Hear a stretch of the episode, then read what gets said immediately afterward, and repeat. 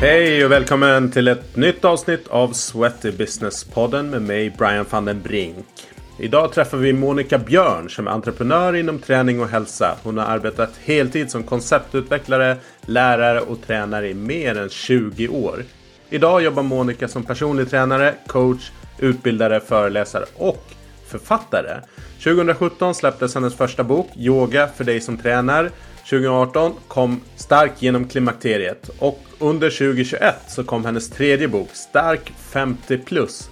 Monica kallar sig idag för klimakterieaktivist och vill bland annat bidra till att öka förståelsen kring kvinnokroppen i samband med klimakteriet och inspirera kvinnor att ta makten över sin egna hälsa. Om just det här handlar det här poddavsnittet om. Nu kör vi!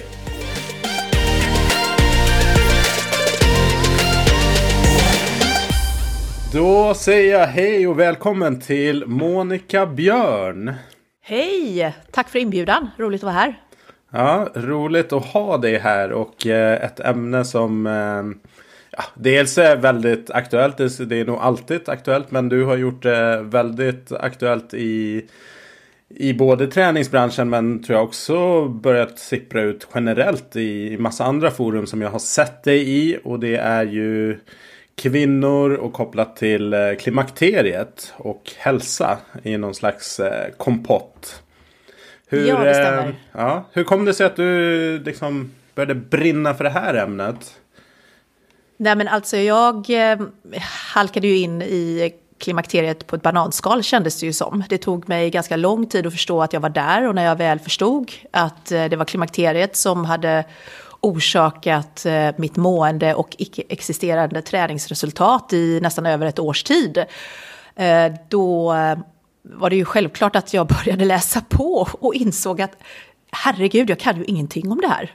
I stort sett. Eh, vad, vad, vad, vad kunde jag? Jo, jag visste att ja, det där med värmevallningar, man kunde bli lite, man kunde bli lite varm eh, och sen så kunde man svettas på nätterna. Eh, och sen så hade jag nog också hört talas om torra slemhinnor och, och det var nog allt tror jag. Eh, så det var ju det faktiskt att jag hamnade i klimakteriet själv som gjorde att jag blev intresserad av ämnet och började djupdyka i det. Och i samband med den resan så pitchade jag också en bokidé till mitt eh, bokförlag Norstedts eh, och skrev min första Eh, Eh, klimakteriebok, eh, Stark genom klimakteriet. Under tiden faktiskt då som jag eh, försökte liksom hitta lösningar för mig själv.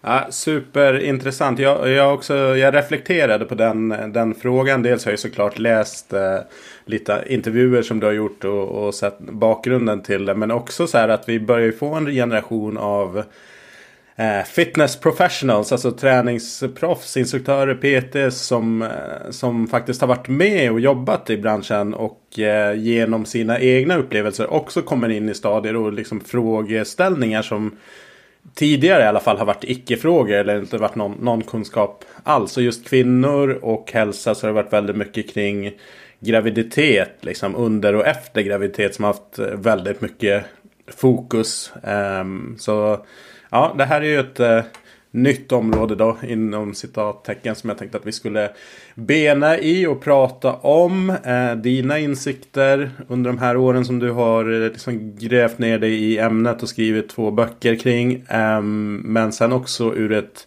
träningsbranschperspektiv. Både gym och liksom enskilda PTs, alla som jobbar med hälsa på något sätt. Alltså att ja, ge lite insikt och tankar kring varför det här är ett eh, högst relevant och intressant område att ha bättre koll på. Mm. Men eh, vi börjar alltid med en uppvärmning här i podden. Eh, du känns ganska uppvärmd men eh, några frågor för att få lyssnarna att eh, få en liten känsla för dig som person. Eh, ditt sämsta köp? Ja, jag, mitt sämsta köp är nog egentligen alla de typ om du tänker dig kontorsinriktade kläder som hänger i min garderob som jag aldrig använder eftersom jag eh, stort sett går i tights och träningskläder hela tiden. Så eh, det får jag nog säga är mina sämsta köps. Känner igen mig där. Ganska många skjortor och saker som man, ja men det här är bra när jag möter på stan. Eller hur? Och så ja. slutar det med att man tar mötet i träningskläder i alla fall med någon liksom, snyggare jacka till eller något. Ja, men sen också idag har det ju blivit mer eller mindre okej okay att komma lite så här sportigt klädd. Det är ju inte helt Precis. sällan som man träffar på andra. Så är de liksom, det är gympaskor och, eller löparskor till och med och liksom ganska sportigt klädd sådär. Så att, ja. Perfekt tycker vi som jobbar i branschen då. Det är helt perfekt. Praktiskt också. Ja. Du, är ditt bästa köp eller investering? Bästa investering, eh, hands down, är hemmagymmet. Det, är lika, det står lika mellan hemmagymmet och eh, när vi byggde pool. Mm. För hemmagymmet används i stort sett varje dag och eh, poolen faktiskt också nu då sen vi eh, låter poolen vara öppen även under vintern och kan vinterbada i poolen. Mm. Jag har sett på din Instagram att det, mm. det är en grej för dig. Ja, det är fantastiskt. Jag kan verkligen säga det till alla er som lyssnar som då, många av er är ju då egenföretagare på ett eller annat sätt och det är det absolut hands down bästa sättet eh, har varit för mig och eh, min omgivning, de som jag har fått att börja vinterbada, att eh, hålla sitt eh, immunförsvar intakt. Det är en mm. väldigt billig, billig försäkring för att eh, hålla sig frisk. Häftigt. Jag, jag har ändå min premiär att göra när det kommer till vinterbad. Jag är en grym badkruka även på sommaren. jo, men det ska jag säga, det var ju jag också. Jag var ju världens värsta fryslort och det var ju också en av anledningarna till varför, att jag, varför jag började. Jag led av att jag frös så mycket på vintrarna och eh, jag led av att vara den där du vet som gick på möten med, med halsduk virad tre varv runt halsen och, och mössa på inomhus och sådär. Så att eh, jag kan säga, ju mer man fryser i sitt vardagsliv, desto bättre effekt typ. Ja, det blir mitt vinterlöfte att jag ska prova det här under vintern, garanterat. Du, vad gör dig förbannad? Oj. En av de sakerna som gör mig mest förbannad är folk som sparkar neråt. Folk som ger sig på de som är i svagare ställning än sig själva. Det gör mig jävligt förbannad. Om du skulle få obegränsat med pengar till ett projekt eller ändamål, vad skulle du göra? Oj, där ska man ju egentligen svara världssvälten, att jag hade botat den. Eh, men eh, jag får ju väl hålla mig till ämnet då och säga det att hade jag haft eh, obegränsat med pengar och jag skulle göra någonting inom Sveriges gränser så hade det varit då att starta upp klimakterierådgivning, ehm, rådgivningsmottagningar i hela Sverige. Och då framför allt utanför storstäderna där kvinnor idag är utlämnade till att ha rätt ekonomiska muskler och kunskap för att få hjälp. Mm. En app som du använder mycket? Oh, ja, eh, mer än jag skulle vilja erkänna så är det väl Instagram. Eh, jag har bestämt att Instagram är det sociala mediet som eh, jag ska lägga tid på och sen så eh, får de andra liksom, sociala medierna liksom, hänga med lite grann där de hänger med. Men eh, nej, så att jag lägger väl ganska mycket tid på, på min Insta, eller mina olika Insta då. Mm. Vad tränar du själv helst? Um, jag är faktiskt allround, så jag skulle säga det, är, det står lika mellan styrketräning, yoga och löpning. Uh, och uh, fördelat på en vecka så har jag ungefär lika många sessioner utav i alla tre domänerna faktiskt. Så styrketräning, löpning och yoga. Känns som en eh, väldigt bra balanserad cocktail med olika kvaliteter som man behöver som människa. jag, försöker, jag, försöker, jag gör mitt bästa för att eh, leva som jag lär. Och jag pratar mycket om det här med eh, om man tränar för allmänt välbefinnande och eh, eh så friskt och starkt åldrande som möjligt. Att, att eh, tänka sig att eh, utgå ifrån den här heliga träningsenigheten som jag lite skämtsamt kallar det då. Eh, och eh, komma ihåg att ju äldre man blir, desto viktigare blir det, det fjärde hörnet, eh, vilket då är återhämtning och vila. Yes. Eh, det ska vi faktiskt återkomma till. Eh, dels i nästa fråga men också i själva huvudämnet för den här podden. Men ditt bästa tips då för just återhämtning? Mitt bästa tips för återhämtning det är att hitta det som funkar för dig. Och med det menar jag, vad kan du göra för din återhämtning som fungerar över tid? Alltså inte bara som fungerar under två, tre, fyra veckor utan någonting som du kan tänka dig att göra regelbundet i resten av ditt liv. Och sen om det är eh, lugna skogspromenader eller om det är meditation med en app eller om det är en viss typ av andningsövningar eller vad man nu liksom hittar som man, man tycker liksom fungerar. Eh, så är det viktigare att hitta verkligen någonting som, som man kan tänka sig göra regelbundet än vad det är. Mm. Här gick det åt helsike. Oh! Spännande. Nej men eh, herregud, jag eh, har väl haft eh, en hel... Jag har haft en del projekt och en del eh, även samarbeten Eh, som man har känt efter ett tag att eh, nej, det här gick ju inte alls åt det hållet som, som man hade tänkt sig eller det sålde inte på det viset som, som man hade hoppats på och så vidare. Nu kan jag inte komma på något eh, liksom, rent konkret exempel, men självklart, det händer ju med jämna mellanrum och då är det ju erfarenhet som, som hjälper i det läget. Delvis erfarenheten i, i vissa lägen att veta att man ska ha uthålligheten. Eh, att, att tänka sig att men, jag ger det tre till sex månader till och sen gör jag en utvärdering till. Men likväl har erfarenheten att veta, nej, det här bombade, eh, det är lika bra att hoppa av det med en gång och inte ha någon stolthet i att det bombade. Eh, mm. Så det skulle jag vilja säga. Bra. Det här behöver träningsbranschen tänka om kring. Ja, men alltså egentligen det är ju väldigt intressant. Det är ju en fantastisk bransch att jobba i. Jag, jag älskar verkligen träningsbranschen. Eh, vad jag kan bli fundersam på det är just det här med hur kan vi bli ännu bättre på att nå de som inte tränar idag. De som inte är medlemmar hos oss. Det är väl, det är väl egentligen nummer ett. Eh, och, och nummer två är hur kommer det sig att vi fortfarande har ett stort, så stort medlemstapp som vi har? Ehm, att vi hela tiden, liksom, och när jag säger vi så menar jag liksom många av de stora kedjorna, behöver lägga så mycket eh, utav sin budget och utav sin energi på att hitta nya medlemmar. Eh, och när de hittar nya medlemmar, då är det ju väldigt ofta kanske inte de som inte tränar. Utan det, det är den här klicken som färdas liksom ifrån kedja till kedja eller mm. anläggning till anläggning. Eh, och det är väl egentligen lite grann, grann the holy grail i, i träningsbranschen, att liksom kunna knäcka de två, två nötterna. Eh, mitt bidrag i, det, i denna frågan är ju egentligen då att uppmärksamma det här med vad som händer i, i, i, runt, i och runt klimakteriet för kvinnor. Eftersom vi då också vet att eh, eh, idag så är det fortfarande så att kvinnor i klimakterieålder är den största enskilda kundgruppen, alltså köpare av personlig träning till exempel. Eh, och nyttjar också i allra högsta grad eh, gruppträning, eh, förutom då att de går med PT i, i gymmet.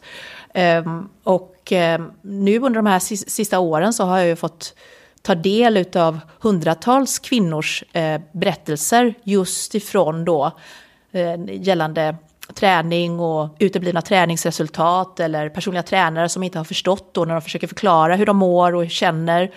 Både då eh, kring att kroppen inte svarar eller utdragen träningsverk eller eh, inkontinens, alltså att man helt enkelt kissar på sig när man gör vissa övningar och så vidare. Eh, och den typen av okunskap gör ju då att vi delvis inte attraherar den gruppen Eh, på, på samma sätt som vi skulle kunna göra och jag tror inte heller att vi håller kvar dem på samma sätt som vi skulle kunna göra. Nej, jättebra. Jag har ju sett dina, du har ju delat ganska många sådana här stories på din, eh, din Instagram. Eller dina Instagram-konton. Det finns ju två stycken där. Vi kommer länka in dem i avsnittsbeskrivningen om man vill kolla på dem. Men eh, det jag har slagits av. Dels är såklart hur stort behov och också omvända problem det finns. Alltså hur mycket det finns att göra för träningsbranschen. Men också så här de här historierna om kanske okunskap och i många fall ignorans från, från tränare som liksom eh, ja, viftar bort eh, kundernas frågor och liksom upplevelser. Det kan jag tycka är så här, men vänta nu, hör du inte vad som sägs här? Och förstår du då inte att din kunskap brister och att det kanske finns någonting här. Nej, men det, intressanta, det, det intressanta är ju, eh, jag var ju otroligt eh, frustrerad där eh, när jag skrev Stark genom klimakteriet.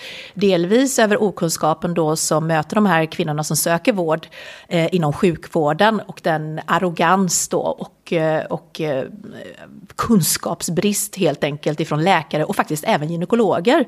Ehm, men eh, lite självinsikt får man ju ändå ha och det det dröjde ju inte länge förrän jag funderade på, men, men hur ser det ut i min egen bransch? Hur ser det ut i träningsbranschen? Hur ser det ut i friskvårdsbranschen? Och där behöver man inte titta speciellt långt innan man förstod att nej, men det, det står ju lika illa till där. Och då, jag uttrycker bara från mig själv, jag har jobbat med träning i hela mitt vuxna liv. Eh, så att jag har varit egenföretagare inom träning sedan tidig 20-årsålder. Och eh, inser ju då när jag själv hamnar i klimakteriet att jag kan ju ingenting om det här. Eh, och utifrån den irritationen och frustrationen som jag kände ehm, så skapade jag en endagscertifiering eh, där jag samlade all den här informationen och kunskapen som jag, som jag hade eh, liksom förskansat mig under tiden jag eh, eh, skrev mina böcker. Ehm, och då får man ju ändå glädjande säga att jag sjösatte den januari 2020.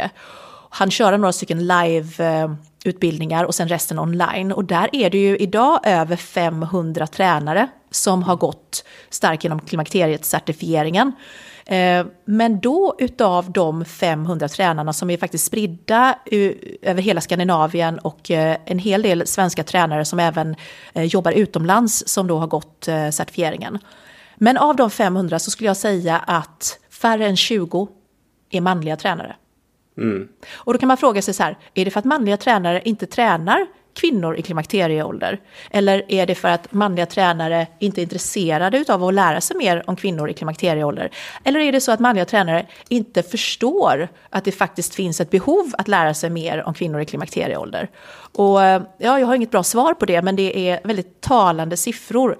Så ja, det har blivit en större medvetenhet och jag tror att, att det är så många fler kvinnor då, att eh, långt över 90 procent är kvinnor, eh, tror jag också beror på, precis som du sa i inledningen av det här poddavsnittet, det är ju att vi befinner oss nu i en era där många av oss som började jobba med träning på 80-90-talet, vi är själva i den åldern nu, där vi svart på vitt upplever att det som pågår i våra kroppar, det påverkar träningen i allra högsta grad i allra högsta grad.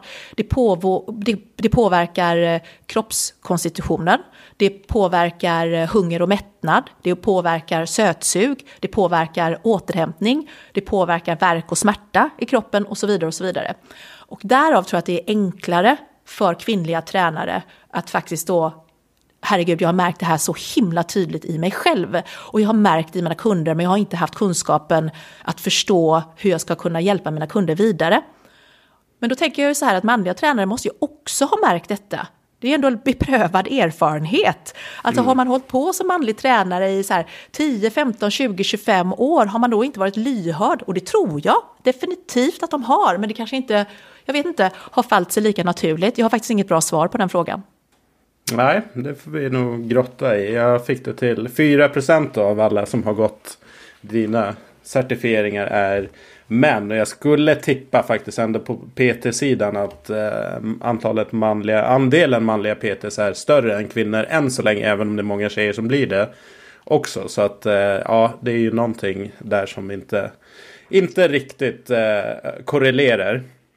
Men jag ska också säga när vi poddade i en annan podd. Eh, då la jag ut det på LinkedIn och då fick jag. Det är faktiskt enda poddavsnittet som det har varit så här mothugg eller ifrågasättande. Och då var det just från en manlig tränare som då tyckte att eh, Jo men det Monica pratar om det ju, gäller ju även för män i medelåldern. så sa jo, det, säkert är det så men nu var fokus kvin, kvinnor här. Kan vi inte bara få låta ha fokus på det och prata om det. Så kan vi prata om män i ett annat sammanhang. Men det blir lite så här. Jag vet inte om det är signifikativt men, men, men ändå så att man. Ja det blir någon slags attack på mannen på något sätt också lite grann. Indirekt. Ja, men det är väl intressant. det är väl intressant att eh, man känner att eh, man måste ändå sticka in att det är faktiskt lite synd om oss män också. Eh, eller jag vet inte hur, hur man vill vinkla detta då. Och, eh, alltså det finns så många olika saker att säga om det här. Och eh, det jag bara vill säga väldigt kort eh, om de få tillfällen där det då och det, när det väl kommer då kritik kring att ja, men är det så stor skillnad mellan könen så kan det komma från män, men det har faktiskt även kommit ifrån vissa kvinn, kvinnliga läger, liksom, att eh, så stor skillnad är det inte. Och då vill jag bara säga det att ta en titt på forskning för, för den som liksom är, är, är intresserad och vill ha allting uppbackat utav, liksom det ska vara evidensbaserat och det ska vara forskat på. Okej, ta en titt på de eh, studier som görs kring eh, konditionsträning, kring eh, styrketräning, kring hypertrofiträning eh, och titta på könsfördelningen på testpersonerna. Och då kommer man se att det är eh, otroligt likt eh, inom då, eh, tränings, eh, träningsbranschen och friskvården som det är inom medicinsk forskning. Att kvinnor representeras inte till hälften av testpersonerna. Så tittar vi på den eh, kunskapen som vi liksom eh, bygger vårt yrke på, oavsett om vi är personliga tränare eller om vi är gruppträningsinstruktörer eller om vi är fysioterapeuter eller om vi till och med om vi jobbar som läkare så bygger den vedertagna Dagens vedertagna kunskap bygger på forskning gjord på män. Eh, och då kan man också fråga sig så här, ja men gör det någonting då? Ja, rent biologiskt, och det här är liksom det absolut enklaste sättet att liksom bryta ner det på och förklara det på. Att rent biologiskt så har kvinnokroppen en enda uppgift. Och det är oavsett om vi kan vill eller har lust till det så är det att bli med barn. Det är vår biologiska kropps uppgift att kunna bli med barn, behålla en graviditet och sen kunna hålla avkomman vid liv tillräckligt länge så att den kan klara sig. Mm. Eh, och det är ett väldigt enkelt sätt att förklara varför hela kvinnokroppens funktion går ut på detta, vilket gör då att alla strukturer i kvinnokroppen kommer att påverkas av könshormonerna, alltså kvinnliga könshormoner. Och det betyder hjärnan, skelettet, bindväven, fascian, lederna, ledkapslarna, alla inre organ, skelettmuskulaturen, nervsystemet och så vidare och så vidare. Det är också därför våra kroppar påverkas och även våra psyken påverkas under tiden av graviditet och precis efter graviditet. Och det är också därför det blir en sån stor påverkan på kvinnokroppen när väldigt drastiskt under bara några års tid våra könshormonsnivåer går ifrån då att vara normala under våra fertila år till att börja eh, närma sig då att vi inte längre kan bli med barn, vilket då är när vi har genomgått menopaus. Och då bara för att bemöta det här eh, argumentet. Vi män går också igenom någonting liknande i medelåldern. Nej, inte alls liknande eh, i medelåldern. En man kan absolut eh, lida av testosteronbrist. Det intressanta är att när en man lider av testosteronbrist, då klassificeras det som en sjukdom. När en kvinna genomgår eh, klimakteriet och menopaus så är det ett naturligt tillstånd. Mannens mm. testosteronnivåer kommer att halveras ifrån det att en man är 20 år. Då har, då, I 20-årsåldern har mannen som högst testosteronnivå. Och man brukar säga att runt 40-årsåldern så har testosteronnivåerna ungefär halverats. Och det är normalt. Men menopaus, alltså klimakteriet som leder fram till menopaus, det är ju eh, det är ett, eh, en tid i en kvinnas liv där hon går ifrån att vara fertil till att inte längre kunna bli med barn en man kan i många fall bli med barn väldigt, väldigt sent upp i livet. Vi har liksom exempel på eh, män som blir pappor när de är 70, när de är 80, till och med när de är 90 år gamla. En annan stor skillnad är att när en kvinna genomgår klimakteriet och menopaus, då spelar det ingen roll vad hon eh, eh äter, vad hon tränar, eh, hur mycket hon mediterar. Hennes könshormonnivåer kommer gå ner i vilket fall som helst. Livsstilsfaktorer kan få henne att må bättre, men det kommer inte vara så att om hon tränar på ett visst sätt så kommer hon inte genomgå menopaus. Medan för en man då i 40-årsåldern som kanske då börjar märka av att han börjar bli lite tröttare, lite surare, tjurigare, eh, har lite mindre sexlust, har svårare att få stånd. Eh, alla de här tecknen då som kan, som kan tyda på lägre testosteronnivåer. En man kan med livsstilsfaktorer till exempel bli av med bukfetma, drick ingen alkohol, sov mer, stressa mindre och se till att du bibehåller eller lägger på dig mer muskelmassa med sina livsstilsinterventioner kan en man då få upp sina testosteronnivåer. Det är också en enorm skillnad till kvinnor då som genomgår klimakteriet eller menopaus. Ja, verkligen. Bra tydliggörande.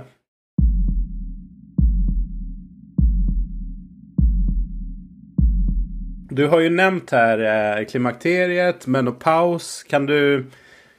Vad, vad menar vi generellt sett kring, med klimakteriet? För det tror jag är väldigt luddigt för, eh, för väldigt många. Att man slänger sig med begreppet men man har faktiskt inte någon riktig koll på vad det är.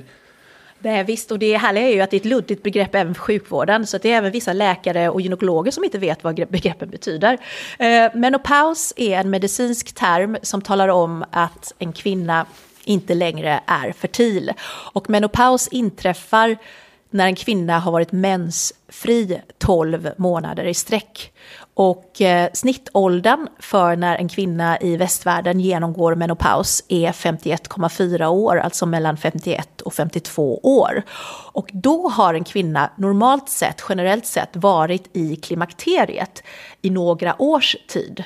Och eh, enklast förklarat är att använda de engelska termerna, där man pratar om peri Menopaus, alltså P-E-R-I, perimenopos. Det är det som lite slarvigt eh, översatts till förklimakteriet på svenska.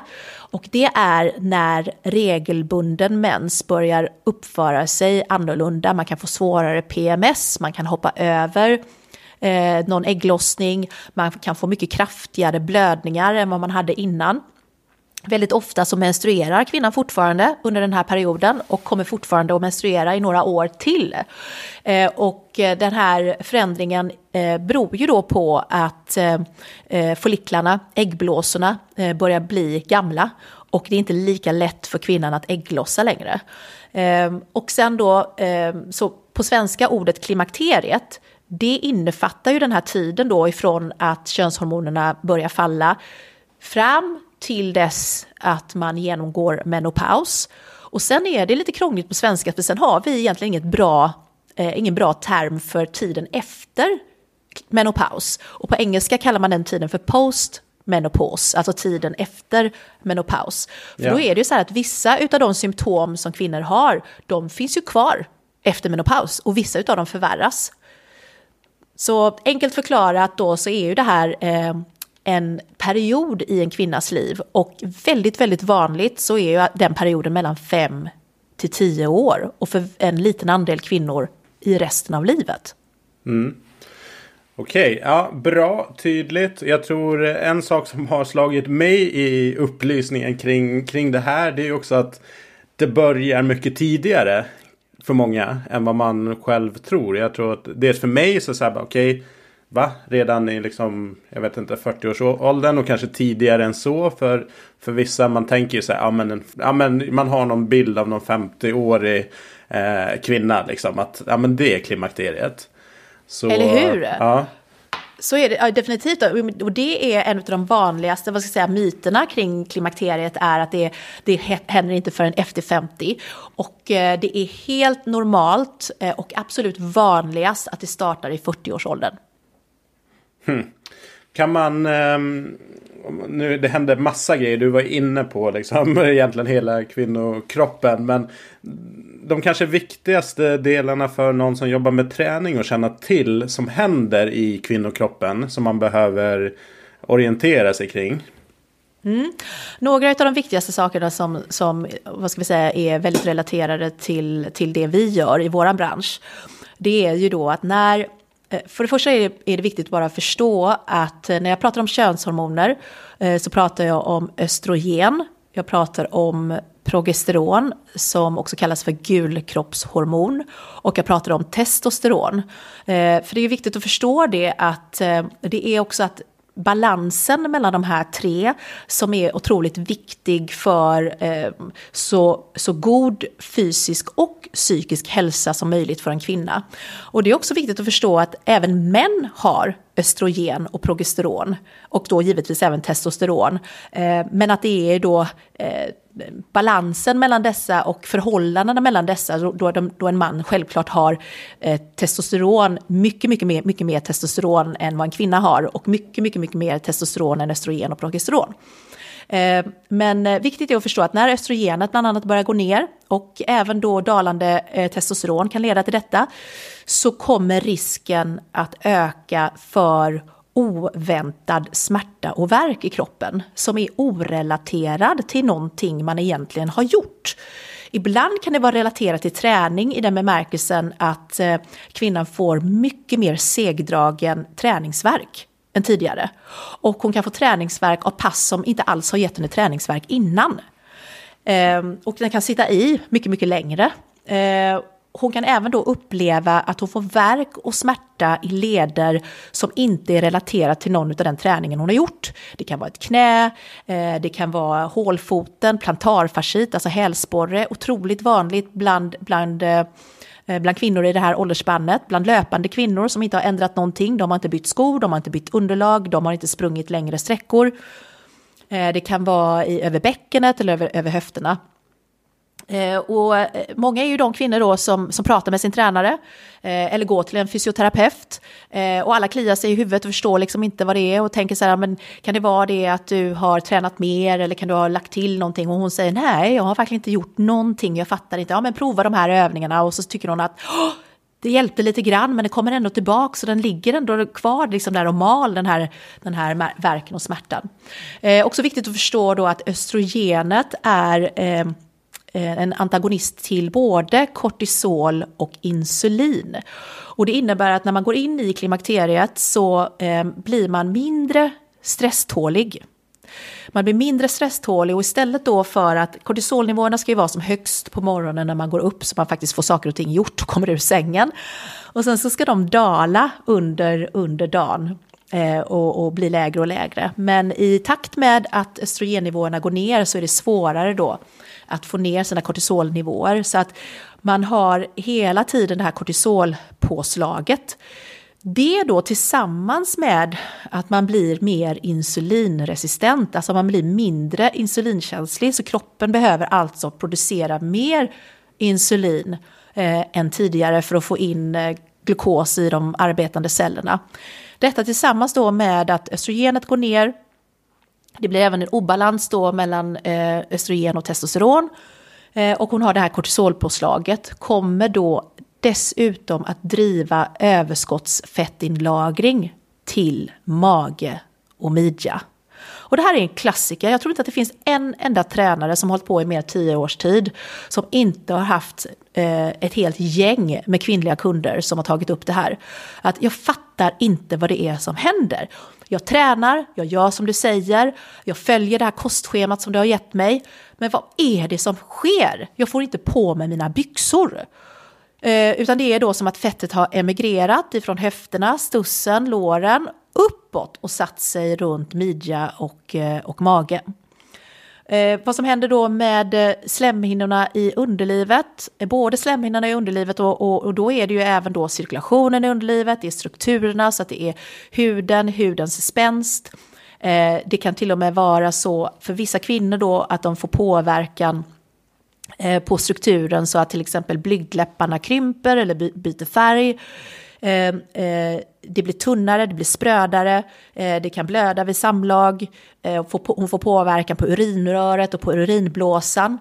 Och det i sin tur kan då göra att hon har inte haft några problem med eh, inkontinens tidigare, alltså att man kissar på sig. Och helt plötsligt så märker hon då att hon får både trängningsinkontinens, vilket är att man kissar på sig, man blir kissnödig och så hinner man inte till toaletten och så kissar man på sig. Eh, och eller Eh, ansträngningsinkontinens som då även kan vara vanlig då efter graviditet och vi kanske pratar om det i samband med graviditet och vaginal födsel. Men eh, jag har inte varit på någon utbildning när man har pratat om det i samband med klimakteriet och det, den påverkan som det har då när, när östrogennivåerna sjunker. Eh, och det kan ju vara beroende på vad man har för, för relation med sin PT då. Om man tar upp detta och faktiskt säger det att vet du vad, när jag gör boxjumps så kissar jag på mig. Så att eh, jag vet inte vad beror det på. Det har kommit bara sådär. Jag, jag vet inte, liksom, jag har inte ändrat någonting. Och det, det är ett problem som bara förvärras. Och problematiken med att om det är hormondrivet, ja då spelar det inte så stor roll hur många knip hon gör. Nej. Så att om hon tar upp detta med sin PT och PT då så här, ja men gör de här knipövningarna. Eh, så kan det i vissa situationer till och med faktiskt för, förvärra och skapa spänningar i bäckenbotten snarare än att, att hjälpa liksom, problemet med inkontinens. Så det är bara några exempel på eh, hur man som tränare då kan, eh, kan lägga märke till eh, eh olika typer av symptom. Mm.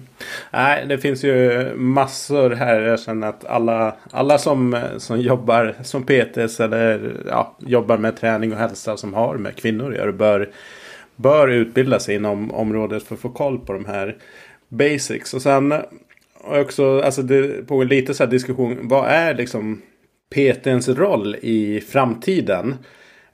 Um, det kommer ju allt mer teknologi. Uh, så att liksom så här den tidiga versionen, 1.0-versionen av peten att lära folk olika övningar. Så en ny övning kunde vara en liksom wow-effekt. Det känns vi i mångt och mycket förbi det. Det finns hur mycket appar som helst gratis content kring eh, tusen varianter av ett utfall. Jag tror ju mer eh, att den här mänskliga faktorn som inte datorerna kommer kunna lösa. Att liksom se människan framför sig liksom, att, ja, jag vet inte, soft skills är någonstans att det är det som folk kommer vara beredda att betala för, på riktigt i, i någon slags framtid. Självklart finns det de som bara vill ha någon som pushar på och motiverar så där är inte så intresserade av det där. Men jag tror att där det verkligen går att kapitalisera och göra sig eh, unik. Det är ju verkligen genom att vara den här människan som, eh, som inte något datorprogram eller app kommer lösa någonsin tror jag. I alla fall inte de närmsta, närmsta åren. Nej, jag håller fullkomligt med dig om det. Jag håller fullkomligt med om det. Jag pratar en hel del om det på eh, Stark inom klimakteriet-certifieringen, eh, där jag vill ge eh, de personliga tränare som, som går den utbildningen redskap till att man redan i sin anamnes eller sin första träff då med en ny kund, man behöver inte ens ta upp ordet klimakteriet om man inte vill, utan man, man har i, i de, här, de här frågeformulären som många personliga tränare använder sig utav. Eh, kunnat skruva frågorna på ett sånt sätt att man, man får en uppfattningen utifrån svaren och kvinnans ålder. Om det är så att hon redan liksom har märkt av en del av de absolut vanligaste symptomen. Och sen när man har skapat eh, en rapport, alltså man har skapat Eh, Eh, ett förtroende med sin kund. Och eh, vad många av de här eh, tränarna har gjort är att de har ju marknadsfört sig utåt som en stark inom klimakteriet certifierad coach. Vilket har gjort att kvinnorna med en gång har varit mycket mer bekväma med att ta upp de här frågorna med sin tränare och känt förtroendet mycket, mycket tidigare, vilket då har gjort att man har kunnat bolla eh, vissa av sina symptom och eh, precis som du säger, för många av de här kvinnorna är det bara vetskapen om att jag är inte galen, jag inbillar mig inte, det här är normalt, eh, det här är en övergående fas, den här personen som tränar mig har insikt i det, jag behöver inte känna mig dålig för att jag kommer in vissa veckor och har inte sovit på sju nätter, utan, vi, eh, utan hen som tränar mig kan direkt på en femöring tweaka dagens program, att jag kan ändå få någonting med mig utifrån dagens session. Eh, till att den personliga tränaren också faktiskt också kan guida eh, eh, sin, sin kund till att nej men vet du vad, nu är det faktiskt dags för dig att, att söka hjälp. Du behöver boka en tid hos en kunnig gynekolog. Eh, för det är också det, just det här med att kunna vara så proffsig som möjligt det är ju att ha det här nätverket med andra professioner runt sig för att kunna guida sina kunder vid och slussa dem vidare. Och precis som du säger, jag tror definitivt att det är, det är framtiden och varför det fortfarande kommer vara otroligt eh, attraktivt att gå till en personlig tränare i framtiden. Mm. Eh, ja, men det är intressant när vi, när vi pratar här. Eh, så jag har ju en, eh, en bootcamp här i bostadsområdet eh, där jag bor. Nu har vi vinteruppehåll där jag och en annan PT. Men vi har, eh, för jag träffade på en av våra klienter och vi har typ 95% är kvinnor och eh, som jobbar, de, de ligger i, definitivt i det här spannet. Eh, liksom där några är ju lite mer seniora sådär och har säkert eh, en bra bit in i klimakteriet. Men några Eh, varav en som jag tänker på. Plantarfascit. Just den här problematiken, utmaningen med vart fettet har flyttat. Eh, någonstans jättestressad över det. Jag behöver, hon sa det för no några veckor sedan. Kan du hjälpa mig med ett program för innan jul så var det x antal kilon som skulle bort. Nu blev det ju ingenting utav eh, det, det upplägget för jag hade inte riktigt tid att ta tag i. Men jag bara tänker. Men, men jag vill knyta det till, till det du sa kring PTns roll och liksom eh, Ja, för jag kan tänka mig om man bara droppar det. Bara, du, du kanske är i förklimakteriet här. Eh, så kan det ju också bli en käftsmäll för klienten. Hur skulle du liksom rådge? Det finns säkert andra tränare som är i liknande. Som bara okej. Okay, nu när jag inventerar min kundstock så kanske det här är någonting som, som den och den eh, borde kika närmare på. Vad är ditt råd? Ja men det, ja, men det är en jättebra fråga. Eh, och eh, man får ju avgöra det såklart eh, ifrån fall till fall. Eh, delvis så är det här en klient som du har tränat en längre tid och ni har en väldigt öppen dialog och du känner liksom att den här kvinnan kan, kan, kan ta sanningen levererad på, på, på silverfat, där ordet klimakteriet faktiskt ingår. Eller är det här en ganska ny kund, eh, där du liksom inte riktigt har hunnit känna av om hon liksom är redo att höra det eller inte. Och då kan man ju alltid använda omskrivningar och då kan man säga så här, det låter som att du är i hormonell obalans just nu. Utifrån de här sakerna som du har berättat, att du sover jättedåligt från att tidigare kunnat eh, eh sova hur lätt som helst, eh, att du känner känner att eh, du känner dig överväldigad och du har mer eh, ångestpåslag och du märker, du tycker liksom att eh, du får inte de resultaten av din träning som, som du borde få gentemot den tiden som du investerar. Så att du då eh, vänder tillbaks de här sakerna som hon faktiskt har delat med sig av som inte fungerar just nu. Mm. Så att hon får bara höra det tillbaks först om du då säger så här att ja, det, det, skulle kunna vara så att du är i hormonell obalans och se vad det blir för reaktion först utav, från henne. Eh, och verkar det som att eh, hon, är inte liksom, hon går liksom inte in i den tankebanan själv, ja men vänta lite då. Det är inte så att du behöver eh, slänga ut ordet förklimakteriet eller klimakteriet just då, men börja redan då att förbereda henne på att tänka mer maraton än sprint. För det är så otroligt klassiskt, jag är glad att du tog upp det med den här kvinnan i, i, eh, i ditt grannskap där som då ville göra någonting åt saken innan jul. Mm. Det här är så klassiskt för att väldigt, väldigt ofta eh, det här är ju första vad ska vi säga, generationen av kvinnor i klimakteriet som är kvinnor som har egentligen tränat i hela sitt vuxna liv. Yeah. Och då är det ju så här att, att väldigt ofta är det ju de här kvinnorna som tidigare när de då har märkt att kroppen inte har svarat på det viset som de, den har gjort tidigare, eller de har eh, lagt på sig 6-7 kilo, eh, vad de tycker då är för mycket och är obekväma med det. Så i, sin, så här, i sina yngre år, vad de har gjort, det är ju då att de har ju, eh, eh och jag gör citationstecken nu, hållit tillbaks i sin kost Alltså mm. de har varit på en restricted diet på ett eller annat sätt. Och så har de kört några fler eh, eh, intervallpass, eh, de har kört några fler långdistanspass. Eh, för väldigt ofta så är de liksom konditionsbenägna. Eller så har de då gått på ytterligare något cirkelträningspass på gymmet. Och sen efter fyra veckor så, ja men nu känns det bra igen.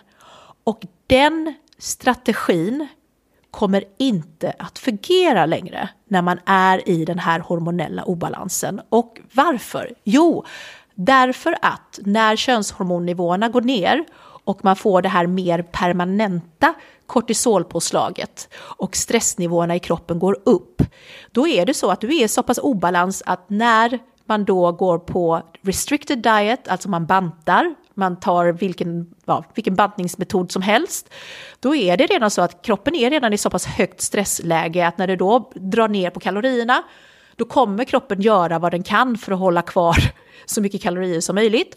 När du då lägger till träning, som egentligen då vi vet är positiv stress, det blir en negativ stress på en redan stressad kropp.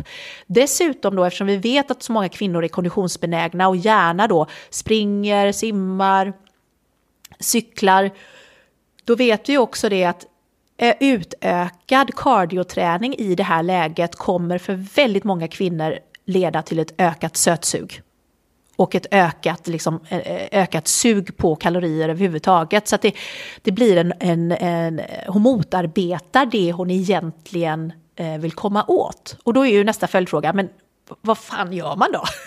ja, verkligen. Ja, och då, är, och då är svaret på det är ju det här att få sin klient att inse att det här är en fas i livet där gamla metoder funkar väldigt dåligt och det här med quick fixes, alltså att kunna göra en varaktig förändring på 6, 12, 16 veckor fungerar inte på samma sätt som det gjorde när man var 30. För den här hormonella obalansen kommer vara kvar i några år. Eh, så nummer ett brukar jag alltid säga, det är att få ordning på sömnen och återhämtningen. Mm. Och det kan, det kan låta motsägelsefullt, men får du inte ordning på sömnen och återhämtningen så kommer alla andra interventioner att eh, åka ner i diket i alla fall. Så sömnen och eh, återhämtningen och sen är det då väldigt beroende på vad kvinnan skårar på nivå av symptom. Och det här är något som jag pratar om på certifieringen. Att man kan generellt sett dela in symptomen i milda, medelsvåra och svåra symptom. Och det luriga med det här är då att lyssnar du inte på kroppen och gör förändringar när du till exempelvis befinner dig på milda symptom, då är det i stort sett garanterat att du kommer pusha dig över till medelsvåra symptom förr eller senare. Mm. Och det är också då därför det är så viktigt att förstå liksom att det är, är långsiktigt. Om man då vänder på det och tittar på detta ur eh, en gymägares perspektiv så är det ju faktiskt så att om då klienten får ett och känner ett förtroende för sin PT, att det här är en tränare som verkligen kan ledsaga mig igenom den här perioden i mitt liv, så kommer hon vara en hundraprocentig lojal kund till anledningen. Mm. Verkligen.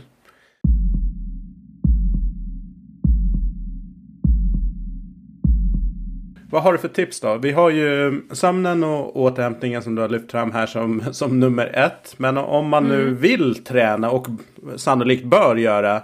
Vad bör fokus ligga på tycker du? Ja, fokus bör faktiskt ligga på eh, styrketräning. Mm. Och då, eh, igen beroende på vad hon skårar på nivå på symptom. Eh, så vi ska säga så här. Eh, för det bör, bör vara sagt, får alla kvinnor symptom? Ja, i stort sett majoriteten, eh, över 90 procent.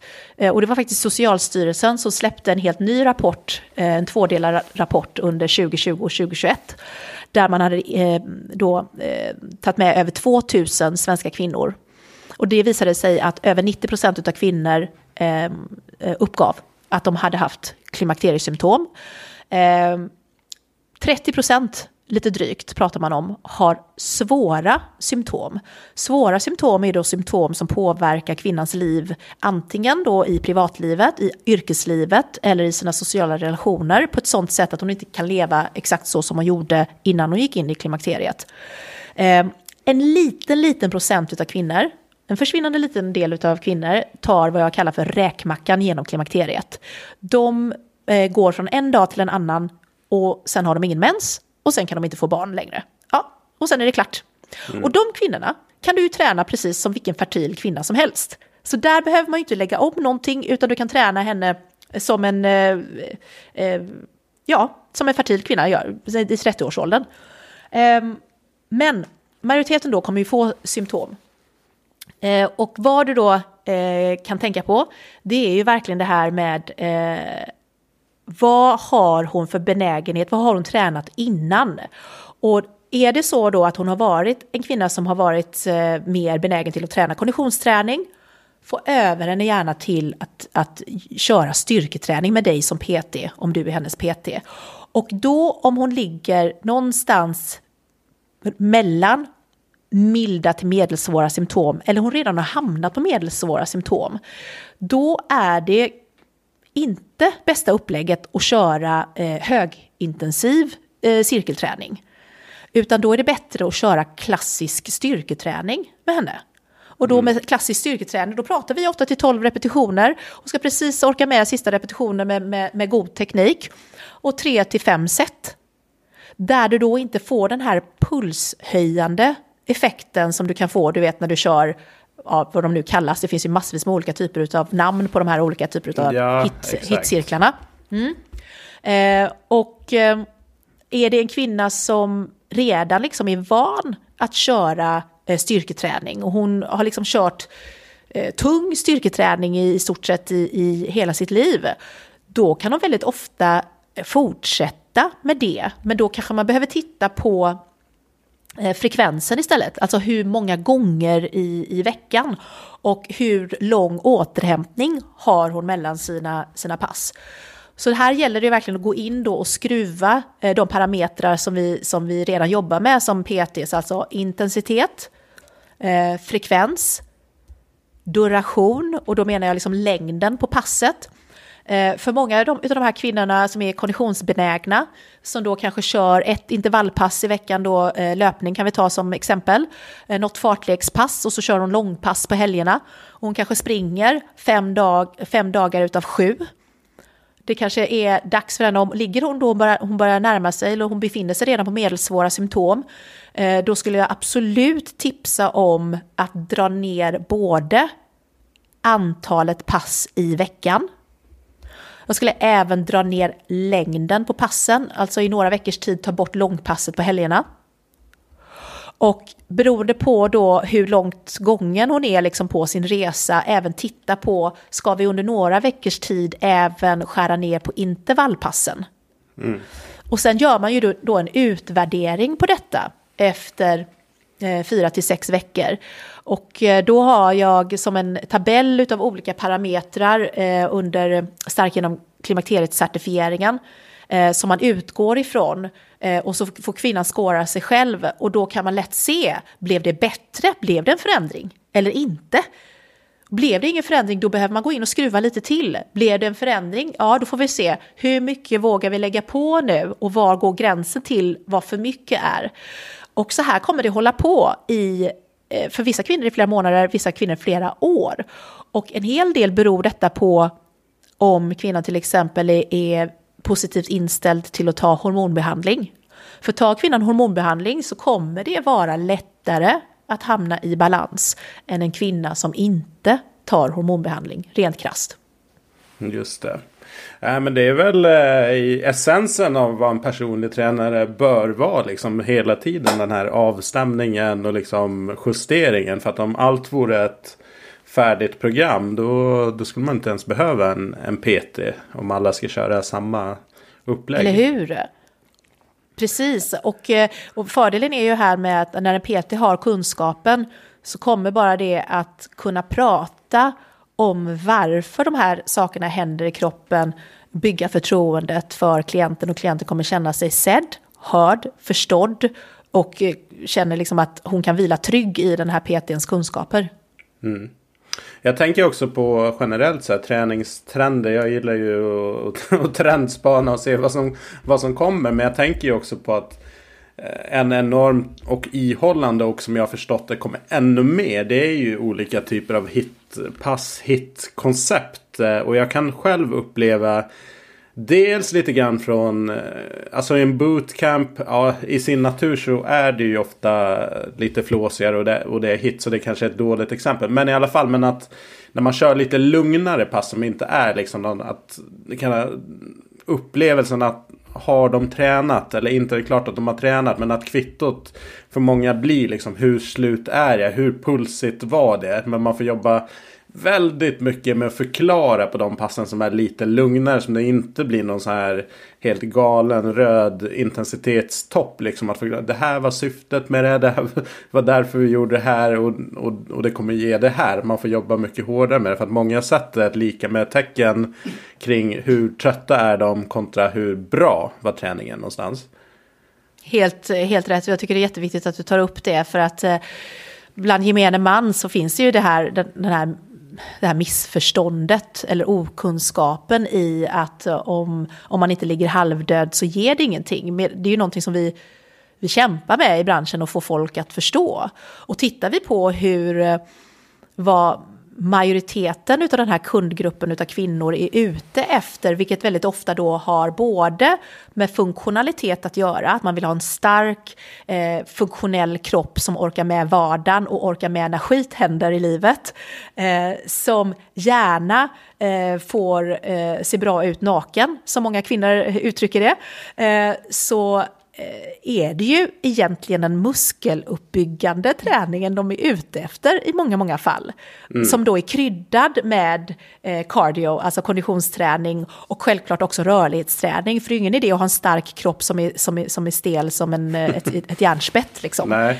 Eh, men eh, ja, där har vi, där vi har jobb att göra i branschen där. Det har vi verkligen. Ja, men eh, också möjligheter om man lyssnar in på det här avsnittet så kanske det finns produkter att ta fram som, eh, som riktar sig till den här stora målgruppen. Um, om vi tar lite kort kring kost, för det är också ett ämne i sig. Liksom. Du nämnde tidigare att man uh, ofta gärna har liksom, panik kanske över uh, hur kroppen ser ut. Man har viktmål och sådär. Gärna dra ner och köra någon slags bantningsvariant. Vad har du att säga kring kosten och vad man, vad man bör göra? Nej, men även här har ju personliga tränare eh, ett hästjobb framför sig i att få de här kvinnorna att förstå Eh, må många av de här kvinnorna har ju levt ett helt vuxet liv med någon typ av försök till kalorirestriktion. Mm. Alltså en, en, en, en eh, livslång eh, bantningskur mer eller mindre. Eh, och eh, jag brukar säga det att har man inte haft en, eh, en hälsosam relation till sin kropp och till mat när man närmar sig 50, när ska man då skaffa sig den hälsosamma relationen? Så för mig börjar väldigt mycket om att prata med den här klienten, kunden om eh, att fundera lite grann på själv. Eh, vet du hur riktig hunger känns? Och vet du hur mättnad känns? Mm. Eh, vet du, eh, har du en benägenhet till att dela upp eh, mat i bra eller dålig mat? Eller dela upp det i kategorierna eh, belöning, bestraffning? Och, och få bara uppmärksamma eh, kvinnan på eh, sitt känslomässiga förhållande till mat. För att ha en möjlighet att bryta dålig relation till mat eh, runt den här perioden i sitt liv. Och då brukar jag säga så här att ja, har hon råd och möjlighet så kan det ibland vara lika eh, viktigt eh, att eh, boka några timmar med en bra KBT-terapeut som att eh, liksom lägga pengar på en duktig eh, personlig tränare. Just för att ta tag i den här delen. För att annars blir det väldigt ofta så här att oavsett vad vi som tränare säger till kvinnan så blir det ändå ett slags kort långsiktigt tänk. Att det är svårt att själv gå in att eh, liksom bryta det här mönstret i sin relation till sin egen kropp och till mat. Och, och som du var inne på förut Brian, vad, vad är våran roll? Jo, men våran roll är att uppmärksamma saker och sen kanske slussa vidare. För vi kan mm. inte sitta på alla stolarna och vara experter på allting själva.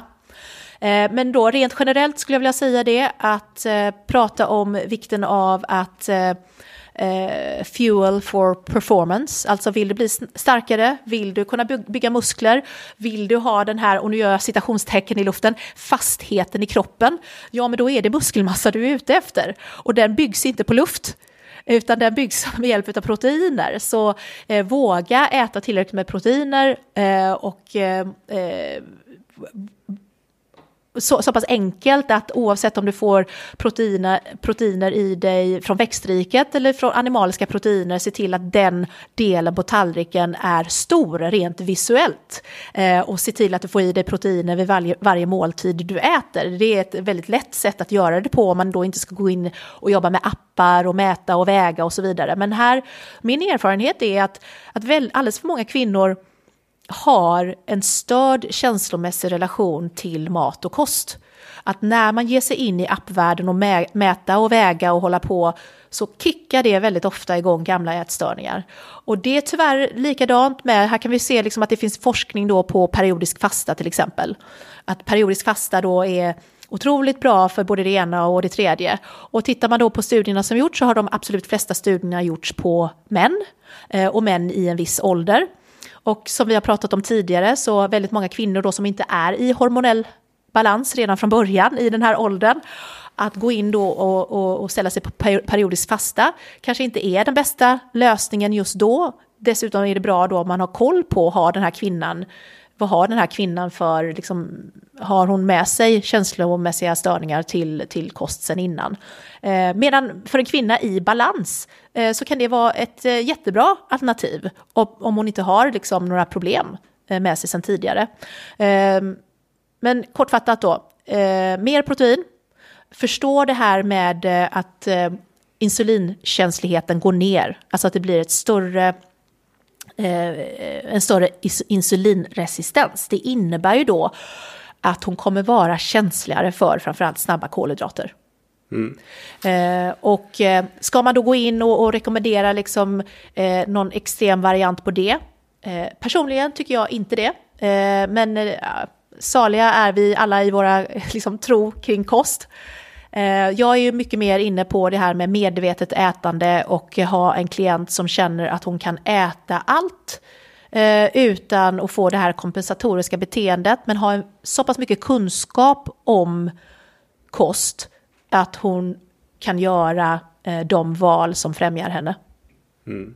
Jag tänker att vi verkligen i, som, som har kunskap eh, borde lägga mycket tid på att utbilda klienterna i ja, både träning men, men också kostdelen. Och det florerar så mycket budskap, inte minst i sociala medier och media som har ofta ett kommersiellt syfte i, i bakgrunden kring hur man ska äta och vad man inte ska göra. Så att många är ju, också även killar, är ju liksom ganska störda. Eh, har utbildats eh, av, med dåliga saker, programmerats med budskap. Jag såg eh, på en fotbollssajt så såg jag en bild på en spelare i Milan som eh, drog av sig eh, tröjan efter match och var liksom superrippad. Eh, liksom mer än en vanlig fotbollsspelare liksom generellt sett sådär.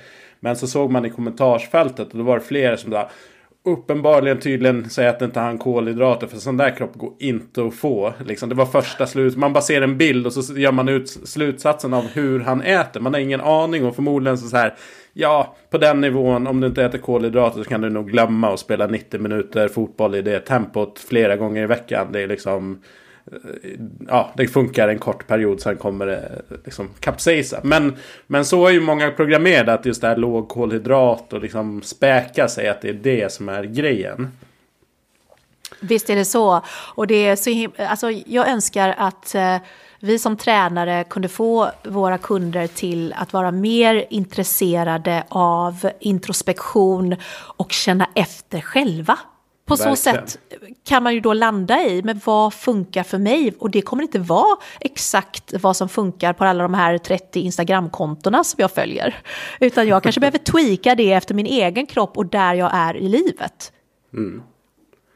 Yes, du, um, det finns uppenbarligen hur mycket som helst att prata om. Vi, uh, vi är ingen fyra timmars podd här. Men jag tycker verkligen att alla som är intresserade av ämnet och som jobbar med människor bör kika närmare och, och kolla in på det du har. Eh, så jag kommer länka in det. Men jag tänkte avslutningsvis, liksom, har du några tips till gymägare, gym-PTs som du tycker att de kan ta med sig kring det här ämnet att fundera till kring? Ja, det jag skulle säga är ett, uppmärksamma att ämnet finns eh, och att det är betydelsefullt och att det definitivt kommer vara betydelsefullt för eh, dina klienters eller medlemmars eh, känsla kring träningen under den här perioden i livet, oavsett om man är PT eller om man är gymägare. Förstå att det här är en, en växande grupp med eh, kunder. Det är vid ett givet tillfälle i Sverige strax under en miljon kvinnor som befinner sig i klimakteriet. Det är en oerhört köpstark kundgrupp. De börjar bli mer och mer pålästa Eh, jag tror att vi kommer komma dit eh, eh, inom de närmaste åren att kvinnorna själva kommer att eh, begära och fråga efter en coach som faktiskt är kunnig i det här området.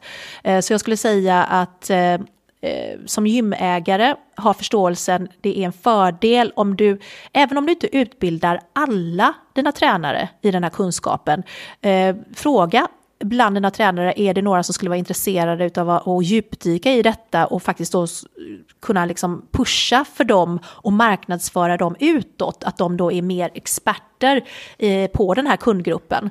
Vad många anläggningar har gjort också väldigt framgångsrikt då, det är att eh, tränare som har gått certifieringen har sen satt ihop sina egna kurser på gymmet.